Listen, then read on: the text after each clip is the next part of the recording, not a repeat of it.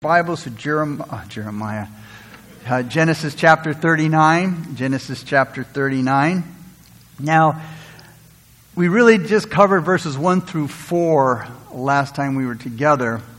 I did say we were going to do 1 through 12, but um, I'm going to split it up. We did 1 through 4 last time. We're going to cover now 5 through 12 here this evening and cover the rest of the, these verses. And the title tonight is Joseph's Great Temptation. Joseph's Great Temptation.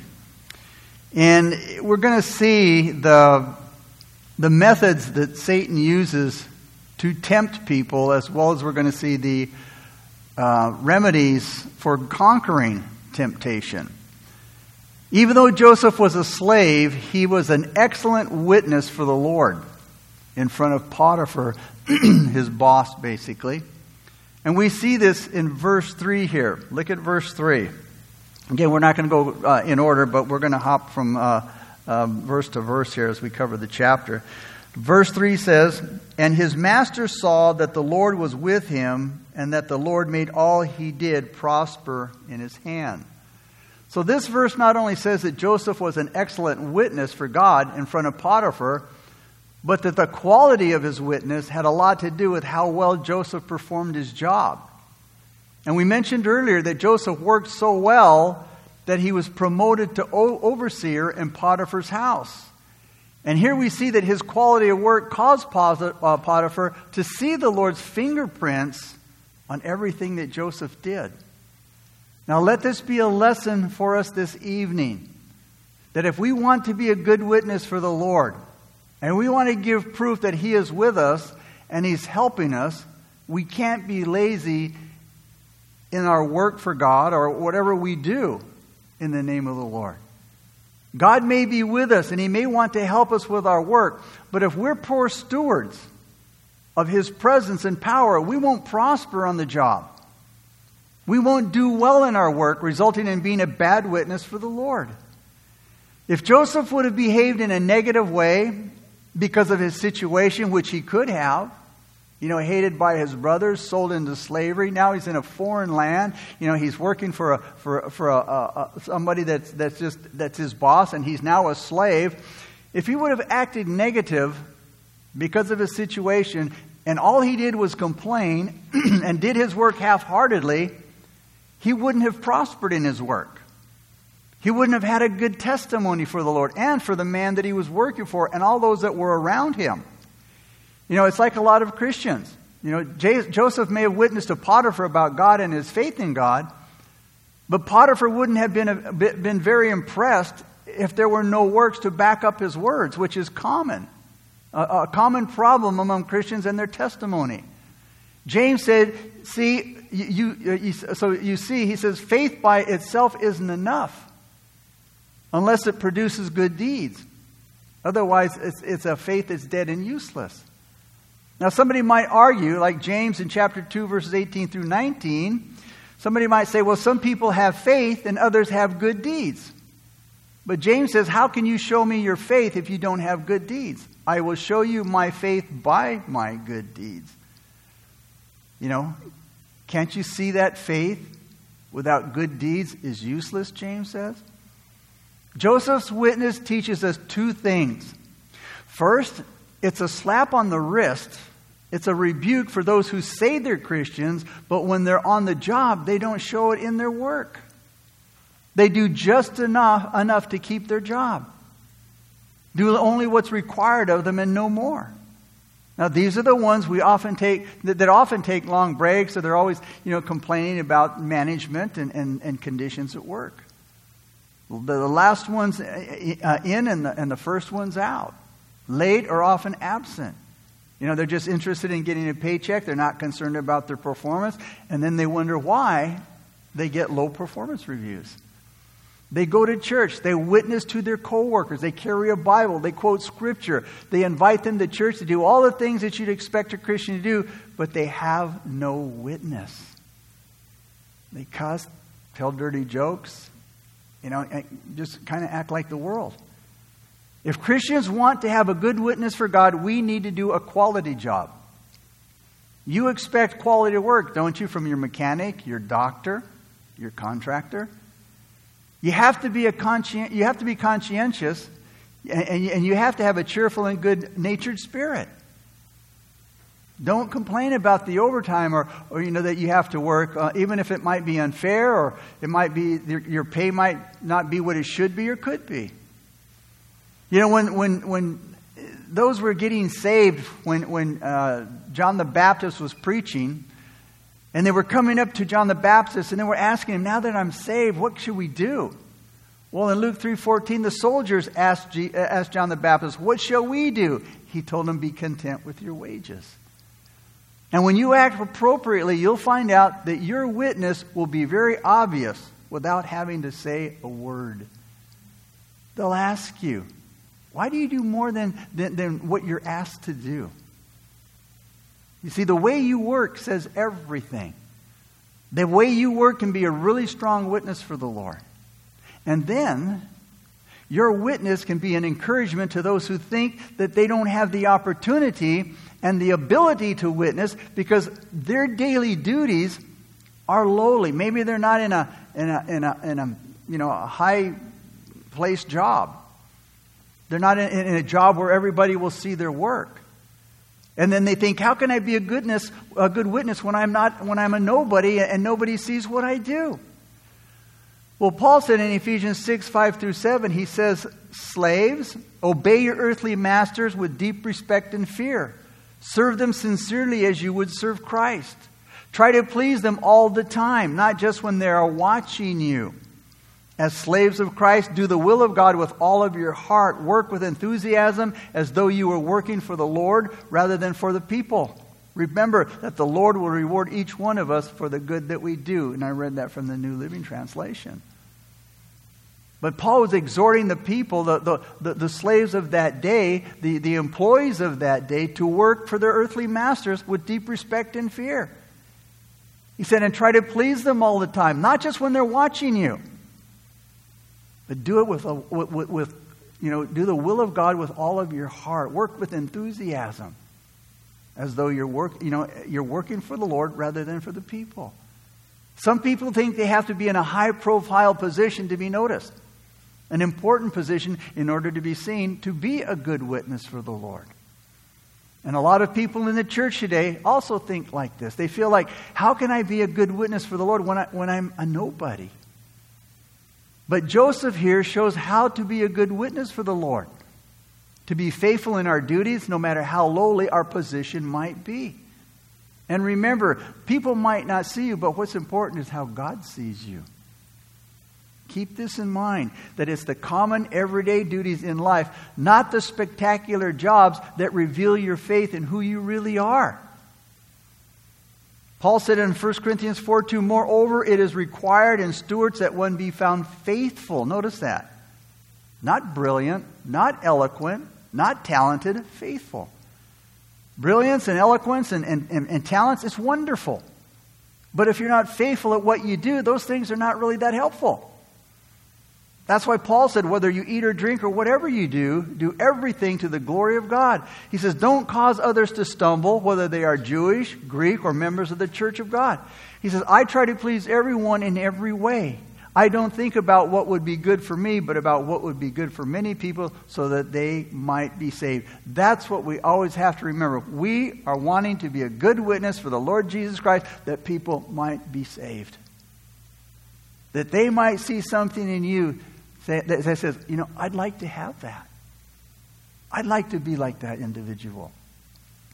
Anybody can talk about how loyal they are to the Lord. But being loyal in lowly places in life, that's a different story.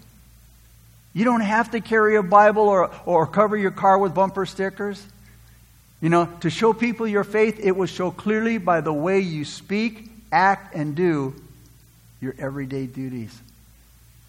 And if it doesn't show up, uh, if, if, it doesn't show up your, your, your profession of faith, might be questionable. And it might be hypocritical if it doesn't show up in your profession of faith. So when Potiphar bought Joseph as a slave, Potiphar didn't know what a, what a good deal he was getting. He got, he got way more than he, than he expected, I'm sure. He got a lot more than what he bargained for. Let's look at verse 5 now, chapter 39. So it was from the time that he had made him overseer of his house and all that he had, that the Lord blessed the Egyptian's house for Joseph's sake. And the blessing of the Lord, notice, was on all that he had in the house and in the field. Because of Joseph, the man that he worked for was blessed big time. Everything that Potiphar had was blessed by God because of Joseph.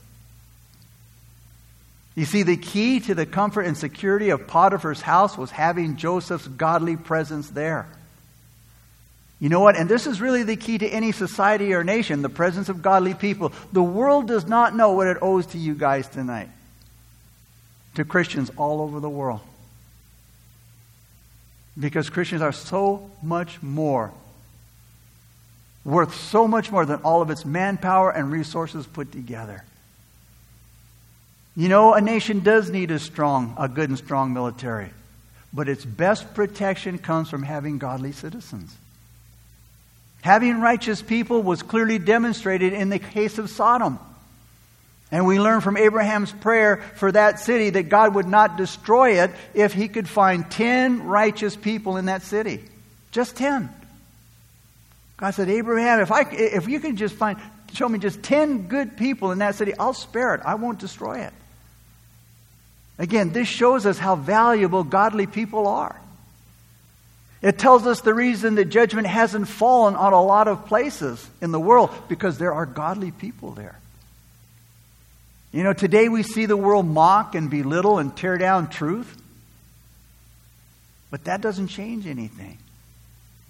And you might not feel like you're valuable, special, or important, but if you are godly, you might be very important to keeping judgment away from your society and for bringing the blessing of God upon it. Solomon said in Proverbs 13:34, "Righteousness exalts a nation, but sin is a reproach to any people." What a great blessing the godly are to any society.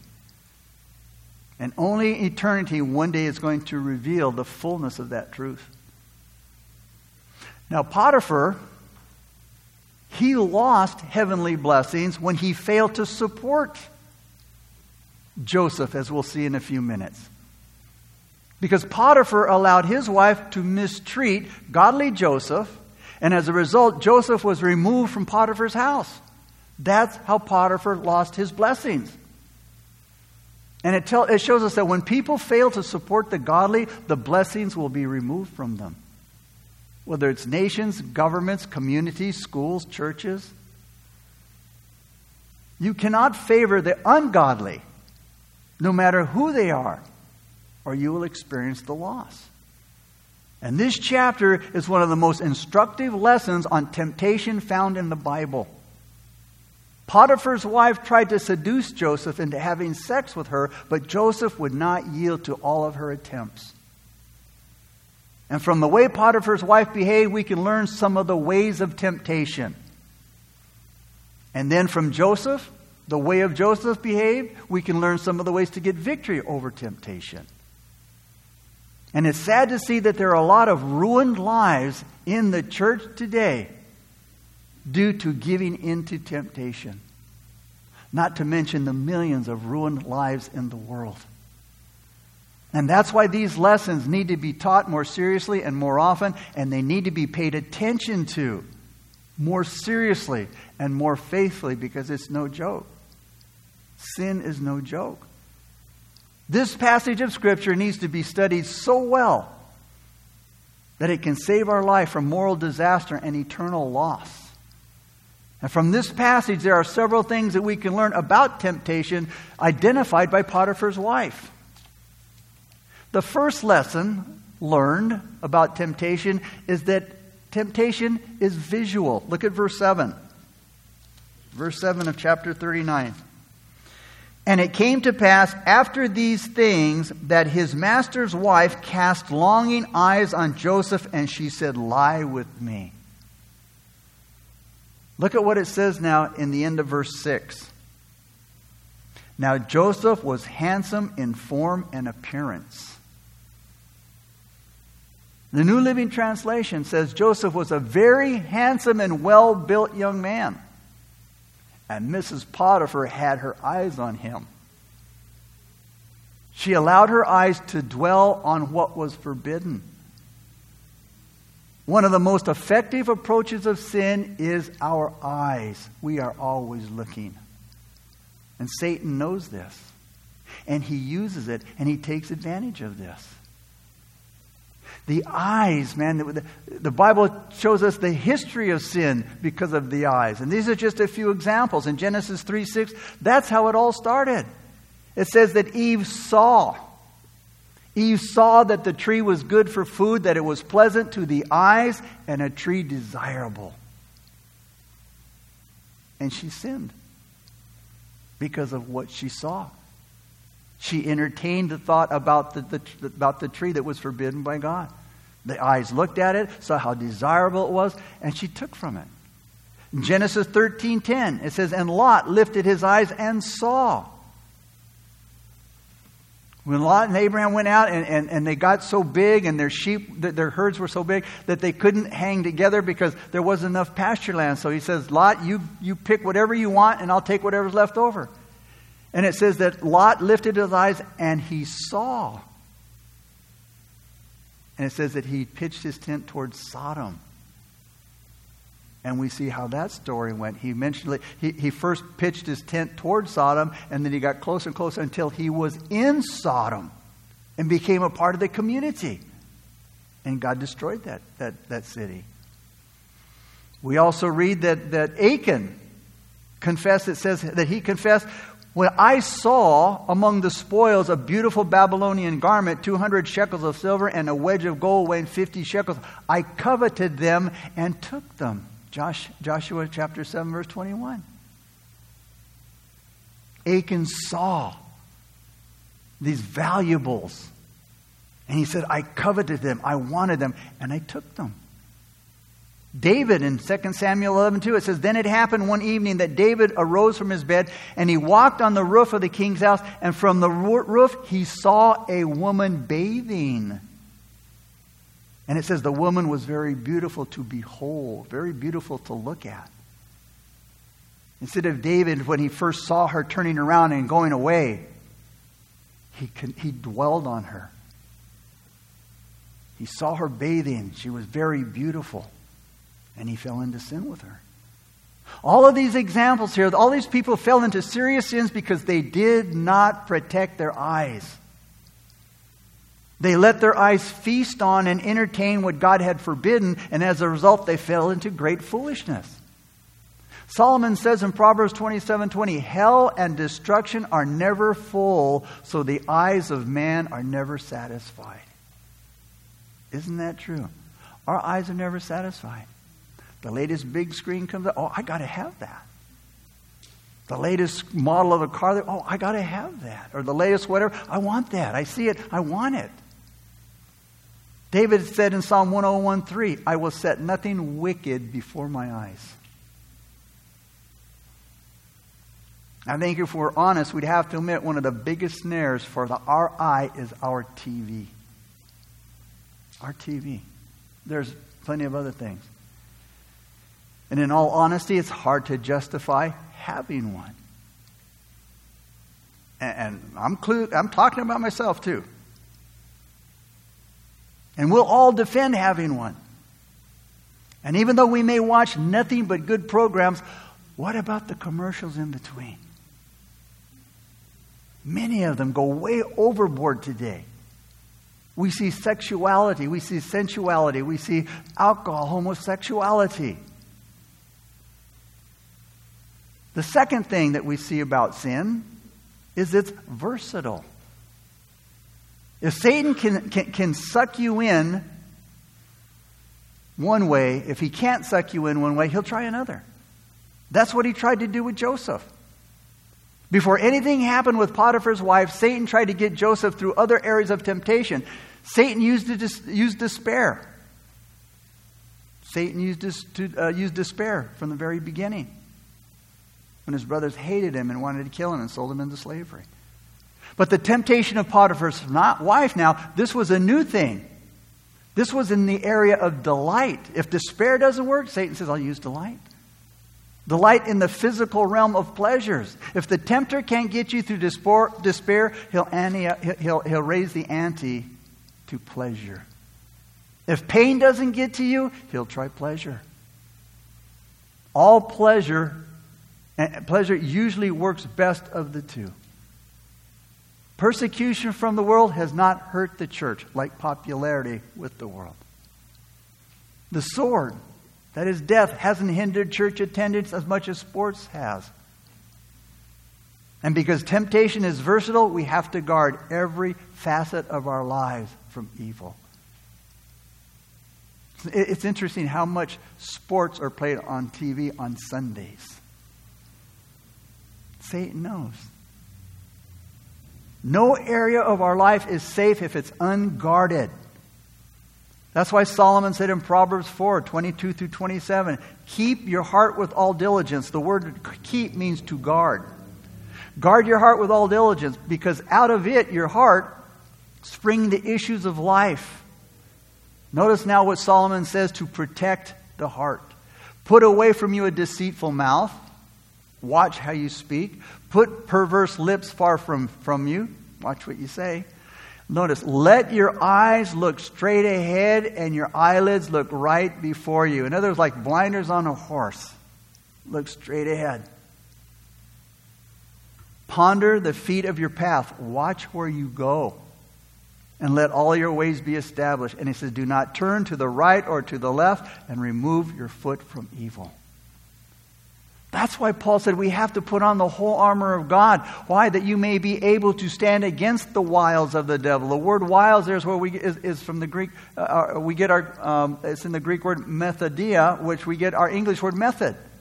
It's the trickery of the devil. And then a third lesson about temptation is that it's honorable. Evil many times dresses, its, dresses nicely. Satan many times uh, uh, makes, makes evil look respectable and important. That's what evil looked like with, this, with his master's wife here. She looked and acted respectable when she tried to get Joseph to accept and follow through with her wickedness, her wicked request in verse 7 there, when he, she said, Come lie with me.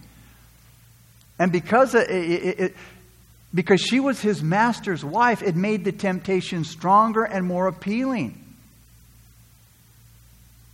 You see, if this was the enticement of another slave, it wouldn't have been, it, it wouldn't have been as easy to say, to say no. Or a lot easier to say no. But this was Potiphar's wife. This temptation is coming from his master's wife. It made, the, it, made it seem more uh, permissible, acceptable, and safe.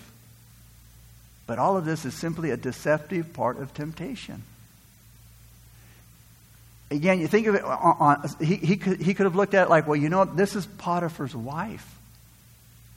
You know, if I lie with her, it, it, you know, she may put in a good word for me with her husband for, for my employment. This may help me on my job. But again, it's all it's just another deceptive part of temptation. Sin is sin, whether it's offered by by you know a, a, um, an evil person on the street or by a man that's, that has wealth in a mansion. Sin is still sin, whether the laws of the land legalize it or not. So much evil is well respected, well educated, well dressed, well spoken.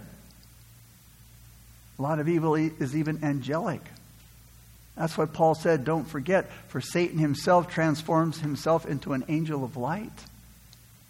Paul used the word transform in referring to the devil's work. And this Greek word simply means to disguise or to masquerade. There is a change on the outside, but there's no change on the inside. And Satan's workers, like Satan himself, they never show themselves in their true character. We never see the true character of the devil. They always wear a disguise and hide behind a mask. Like alcohol and tobacco and, and, and gambling and, and abortion and all these issues that we see going on today, they're all made to look acceptable and respectable. And, and Satan is a master at glorifying sin and dignifying degrading uh, sins. We need to watch out for, for that false advertising. The fourth thing that we learn, the fourth lesson that we learn about uh, temptation is it's timely. Satan knows when to bring about a temptation. Potiphar's wife's temptation was timely. Timing is everything. Just the right time makes temptation more effective. And in Joseph's case, the clever timing of temptation is seen in a couple of ways. First, the temptation came after Joseph had experienced a lot of success in his work for Potiphar. Verse 3 says that he prospered in all of his work, and as a result, he was appointed, uh, promoted to overseer.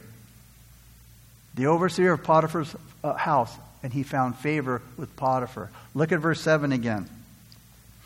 It says, And it came to pass after these things that his master's wife cast longing eyes on Joseph, and she said, Lie with me. No, after these things, all of, after all of these wonderful successes that he had with Potiphar, then she hits him the temptation comes.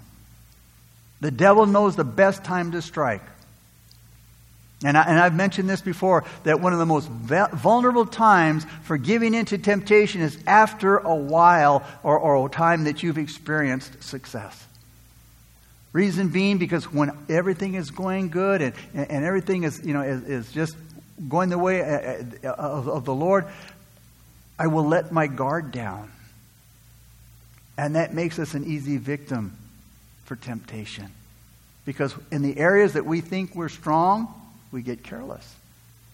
And we let our guard down, and here comes Satan. Then we see a second evil. Okay, it was time, and then it, it, it came during a time of secrecy. In other words, in her last try to seduce Joseph, she waited, notice, until all the men were gone that were in the house. That's when she made her move.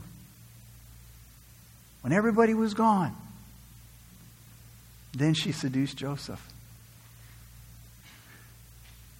We need to be discerning when it comes to temptation. A lot of uh, Christians have allowed themselves to be in private situations that have resulted in their ruin. You know, and, and, you know, again, when I was doing premarital counseling, or I'd, I'd have a, a, couple call me and say, "Hey, you know, I, I fell into sexual sin with my girlfriend." Um, you know, they, they they went somewhere where they were alone. When you go on dates, you have to use wisdom, and you have to stay away from those secluded places where you're by yourself, where you're all alone. When Joseph found himself in this position, it says he fled, he took off, and so should we. Look at verse 10 now. So it was as she spoke to Joseph, notice, day by day. This was ongoing. So it was as she spoke to Joseph day by day that he did not heed her to lie with her or to be with her. The temptation, here's the next thing we, we learn about temptation, is persistent. Satan doesn't give up. He doesn't give up easy. He will try to wear you down. That's why we must never let our guard down. Satan will wait for your weakest point. The next thing, the next lesson about temptation was it, is it's deceitful. It's subtle and it's sneaky and often entices the innocent. It's obvious in verse 10. It says, He did not heed her to lie with her or to be with her. When Joseph wouldn't give in to lie with her, she went into high gear. She said, Okay, just come and lay by me and keep me company. She knew if she could at least get him to lie down with it, it would be all over. It's like the believer who wants to defend their, their, their, their dating of an unsaved person. And Paul said not to be unequally yoked, the believer with an unbeliever. They say many times, and I've heard it so many times. Oh, you know, oh, I would never, I wouldn't marry this person because they're not saved. They only want to date them. Or they say, I'm dating them to witness to them. But we need to remember any toleration of evil is a step in the wrong direction. All it takes for evil to succeed is that first step. There is no give and take with evil, it's all take. Satan gives nothing, he takes it all from you. Potiphar's wife had a goal, and it was to go all the way with Joseph, and she wanted nothing less. She went from lie with me to lie by me to be with me.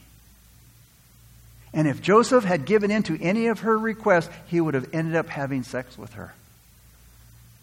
You can't compromise with evil and come out righteous and victorious. The sixth lesson about temptations is it's aggressive. It's aggressive. Matthew Henry said this It was Joseph's place to obey her and his interest to oblige her. It was at his utmost peril if he slighted her and made her his enemy. But the greatest pressure came in verse 12. Look at verse 12. That she, notice, she caught him by his garment, saying, Lie with me. But he left his garment in her hand and fled and ran outside. She would put so, she was so aggressive, she would put so much pressure on Joseph that he would have to yield to her unless he was very dedicated in his resistance against evil. James says in chapter 4, verse 7 and 8 Submit to God, resist the devil, and he will flee from you. Draw near to God, and he will draw near to you. You know, many times people quote this verse, but they leave out verse 7 Submit to God. They just, oh, resist the devil, and he will flee from you. No, he doesn't leave that easy. Submit to God obey God, walk in the Spirit with God, submit to Him, then the devil will, will, will, then you can resist the devil and he will flee. And then draw to get near to God and he'll draw near to you. Remember in Jesus' temptation in the wilderness in Matthew chapter 4? Satan approached Jesus four times and tempted him four different times.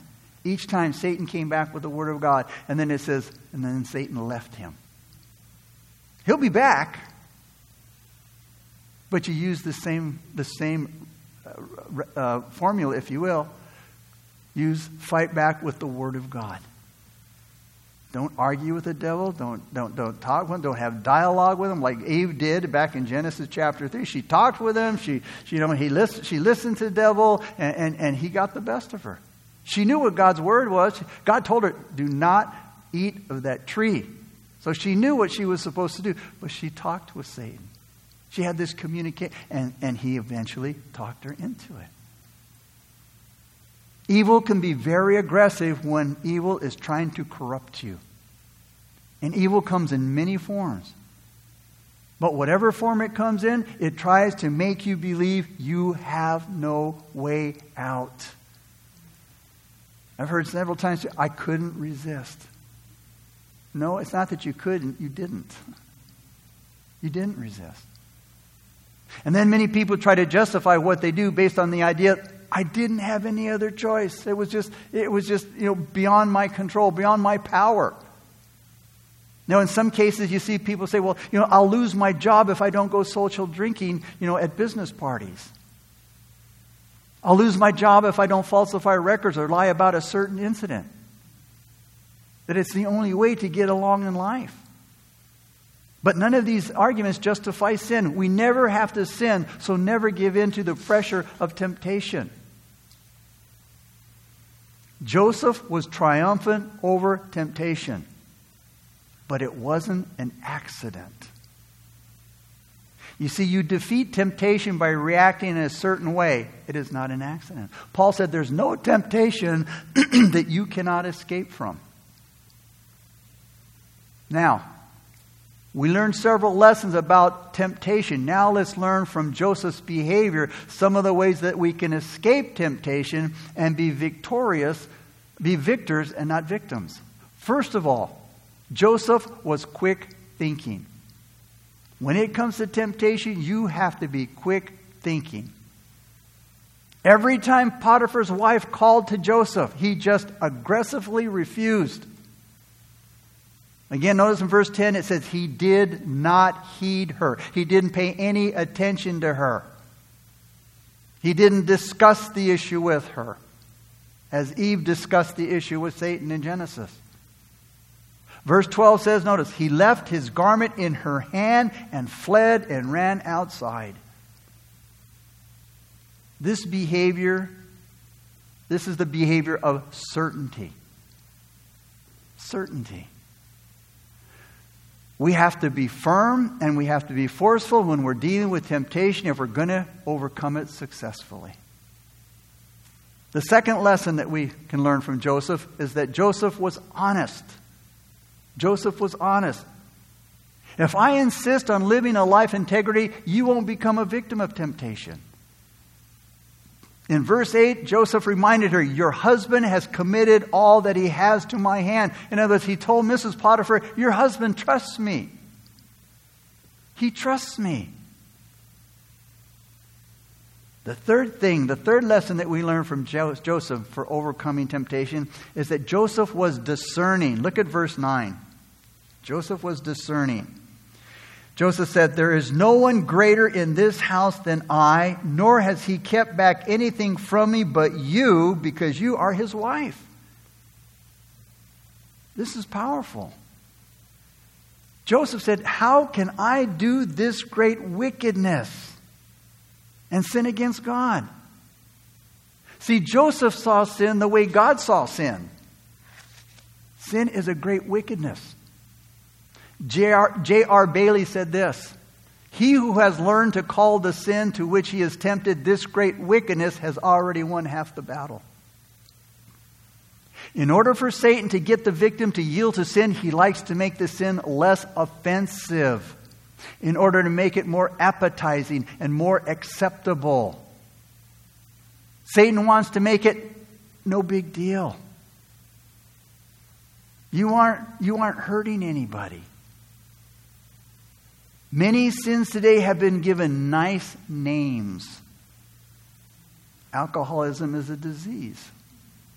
Lust is called sex addiction. It's a medical problem. Homosexuality is an alternate lifestyle. Abortion is called pro choice. Gluttony is food addiction. Bible calls them all sin. And sin, sin needs to be correctly called by what it is if we're going to get victory over it. Because if we don't call it sin, think about this. What did Jesus die for? Sin. If we don't call it sin, there's no remedy for it then. Think about it. Now, how do we get a discerning spirit when it comes to sin? It comes through acquaintance with divine revelation, the Word of God. Psalm 119, 104, the psalmist says, Through your precepts, Lord, I get understanding, therefore I hate every false way. When I learn, when I know the Word of God, I will recognize everything that's false. Think about it. Joseph didn't have, but Joseph didn't have the written Word of God. He didn't have a Bible. But he had knowledge. He wasn't without knowledge of divine revelation. It had been passed on to him by word of mouth. The fourth thing that we learn about getting victory over temptation is that Joseph was God honoring. Do we honor God? Temptation will have a hard time defeating us if we glorify God in everything that we do. And again, that's why Paul said, whether you eat or drink or whatever you do, do all to the glory of God.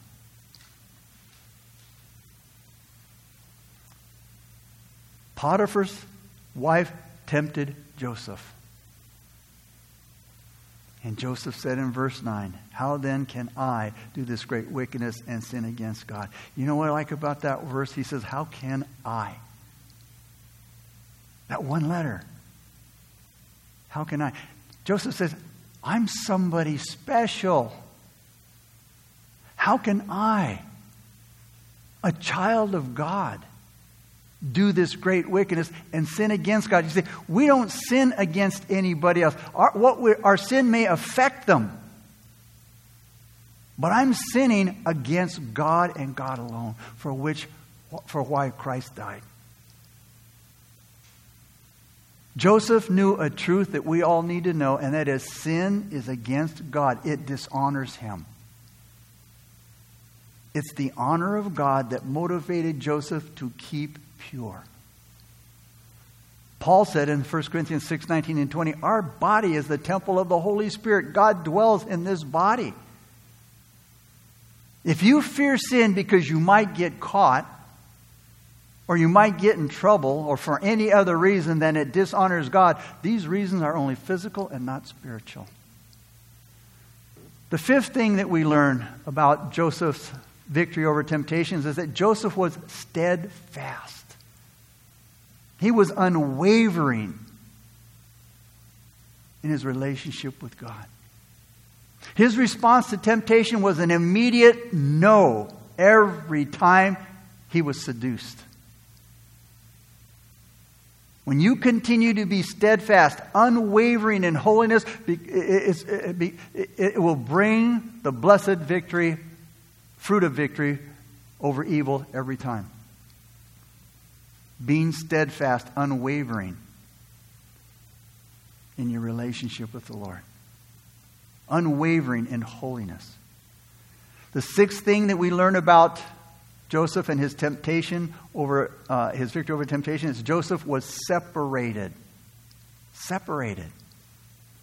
Joseph not only refused to do evil, he also refused to be with the one who wanted to do evil. He wanted nothing to do with her. Verse 10 again says he did not heed her, to lie with her, or to even be with her. He didn't even want to be around her. Separation is a good habit in any age and is very effective for defeating temptation. You know the old saying if you play with fire, you're going to get burned. Stay away from the fire. William M. Taylor said this To maintain a holy life, you must separate from many people, places, philosophies, and practices. The seventh thing that we learn about why Joseph was victorious over temptation was Joseph was quick. He was quick. And he made the problem short. It wasn't a long lasting problem. See, it becomes a, a long problem, a big problem, when we entertain it, when we think about it, when we try to justify it. Who will I hurt? Who won't I hurt? Who will it affect? Who won't it affect? It's not that big a deal, or is it that big a deal? Joseph was quick to say no, and he made short of the problem. Our response to temptation cannot be slow, or it will overcome us. When Potiphar's wife grabbed Joseph by his garment, by his clothes, his robe, you know, he took it off immediately and he just ran. Verse 12 again says, He left his garment in her hand. And he fled and he ran outside. If he would have hesitated, he would have defiled his body. Hey, when a poisonous snake is poised to strike, hey, it's no time to think about it. Is he going to bite me or is he not? No. When he's poised to strike, his purpose is one, and, in, and its intent is to, to strike you. And you better move quick while you can. Speak up before it's too late. Don't worry about who might get upset. Now, Potiphar's wife really got upset. And as we'll see as we go through the study, it resulted in Joseph suffering greatly, even going to prison unjustly because she accused him of rape when he wouldn't lie with her. And her husband believed her and had Joseph arrested. You see, he suffered for righteousness' sake. But it's way better to suffer in prison for purity's sake in Joseph's case than to lose his purity, dishonoring himself, but even a greater sin, dishonoring God. In closing, to keep your life in such good spiritual health, you will have to react immediately without delay. So, as we come to the end here of Joseph's temptation, we see that Joseph's purity was more than just talk. Joseph didn't just talk, he walked the talk. He did what he claimed to do. He backed up who he said he was. How can I do this great wickedness and sin against God? How can I, somebody who loves God and is faithful to God and committed to God and wants to honor God and serve God, how can I do this wicked thing? It didn't, ma- it, it, it didn't matter where he was or what situations he got into. He practiced holiness, purity. And we need to do the same thing. And we have to earnestly follow Joseph's example because it's a critical factor in victorious Christian living. Father, we thank you once again for Joseph's life, Lord. We thank you for the lessons that we learn from Joseph, God. And Father, continue to teach us that we may grow in the grace and the knowledge of God, Lord, that our character might flourish, and that, Father, our integrity will increase, God, and that our holiness won't waver as it says in Hebrews, that without holiness, no one will see the Lord. Our salvation hinges upon holiness. So, Father, we thank you. And let us remember these, these lessons here in these particular verses, God. The things that Satan uses, and then the things that gave Joseph victory over temptation. We thank you, Lord. And it's in Jesus' name we pray. Amen.